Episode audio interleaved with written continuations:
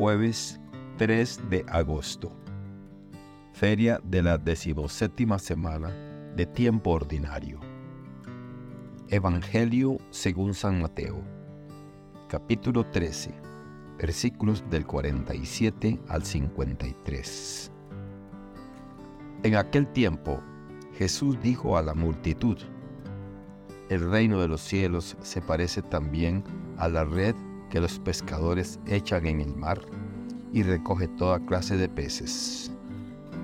Cuando se llena la red, los pescadores la sacan a la playa y se sientan a escoger los pescados. Ponen los buenos en canastos y tiran los malos. Lo mismo sucederá al final de los tiempos. Vendrán los ángeles, separarán a los malos de los buenos y los arrojarán al horno encendido. Allí será el llanto y la desesperación. ¿Han entendido todo esto?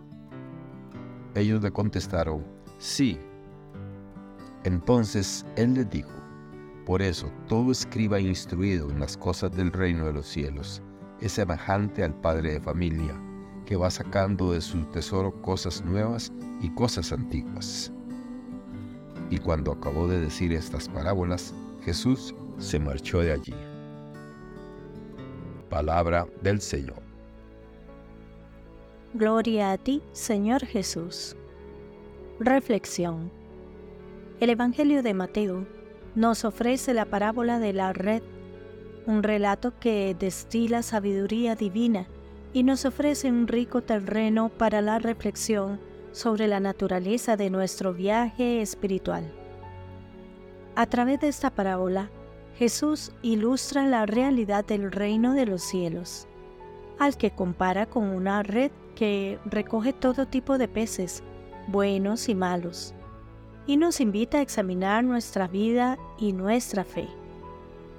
En la primera lectura tomada del Éxodo, describe cómo Moisés fue obediente a las instrucciones divinas y construyó el tabernáculo según lo ordenado por Dios.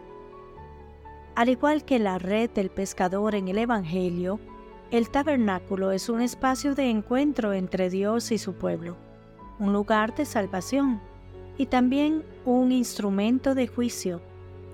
Al obedecer a Dios, Moisés colabora con la creación de un lugar donde el pueblo puede acercarse a Dios. El Salmo es una canción de anhelo, un deseo profundo de habitar en la casa del Señor.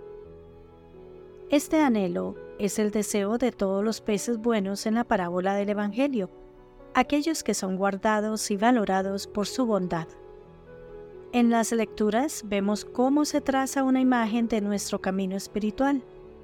Al igual que Moisés, estamos llamados a ser fieles a la voluntad de Dios, a construir nuestras vidas según sus enseñanzas. Y al igual que los buenos peces en la parábola, debemos esforzarnos por vivir de manera que podamos ser recogidos en la red del reino de Dios. La parábola de la red nos advierte que la red recogerá todo, tanto lo bueno como lo malo. Sin embargo, al final habrá un juicio y solo lo que sea bueno se mantendrá. Esta es una invitación a la perseverancia, a seguir el camino correcto, incluso cuando estemos rodeados de tentaciones y dificultades. No solo estamos llamados a entrar en la red, sino a ser los peces buenos que se seleccionan al final. En nuestros tiempos, enfrentamos muchas dificultades que pueden distraernos de nuestro camino espiritual. El consumismo, la injusticia, la indiferencia, el odio y la división son solo algunas de las fuerzas que pueden alejarnos de Dios. Pero al igual que Moisés y los peces buenos en la parábola, debemos mantenernos firmes en nuestra fe y continuar esforzándonos por vivir según las enseñanzas de Dios. Las palabras de Jesús en la parábola son un recordatorio para nosotros, un llamado a la reflexión ¿Estamos viviendo de tal manera que seremos contados entre los buenos peces al final del día? ¿Estamos siguiendo las enseñanzas de Dios como Moisés construyendo nuestras vidas según su voluntad? Que estas lecturas nos inspiren a todos a vivir de manera que cuando seamos recogidos en la red del reino de Dios, seamos contados entre los buenos. Que Dios les bendiga y les proteja.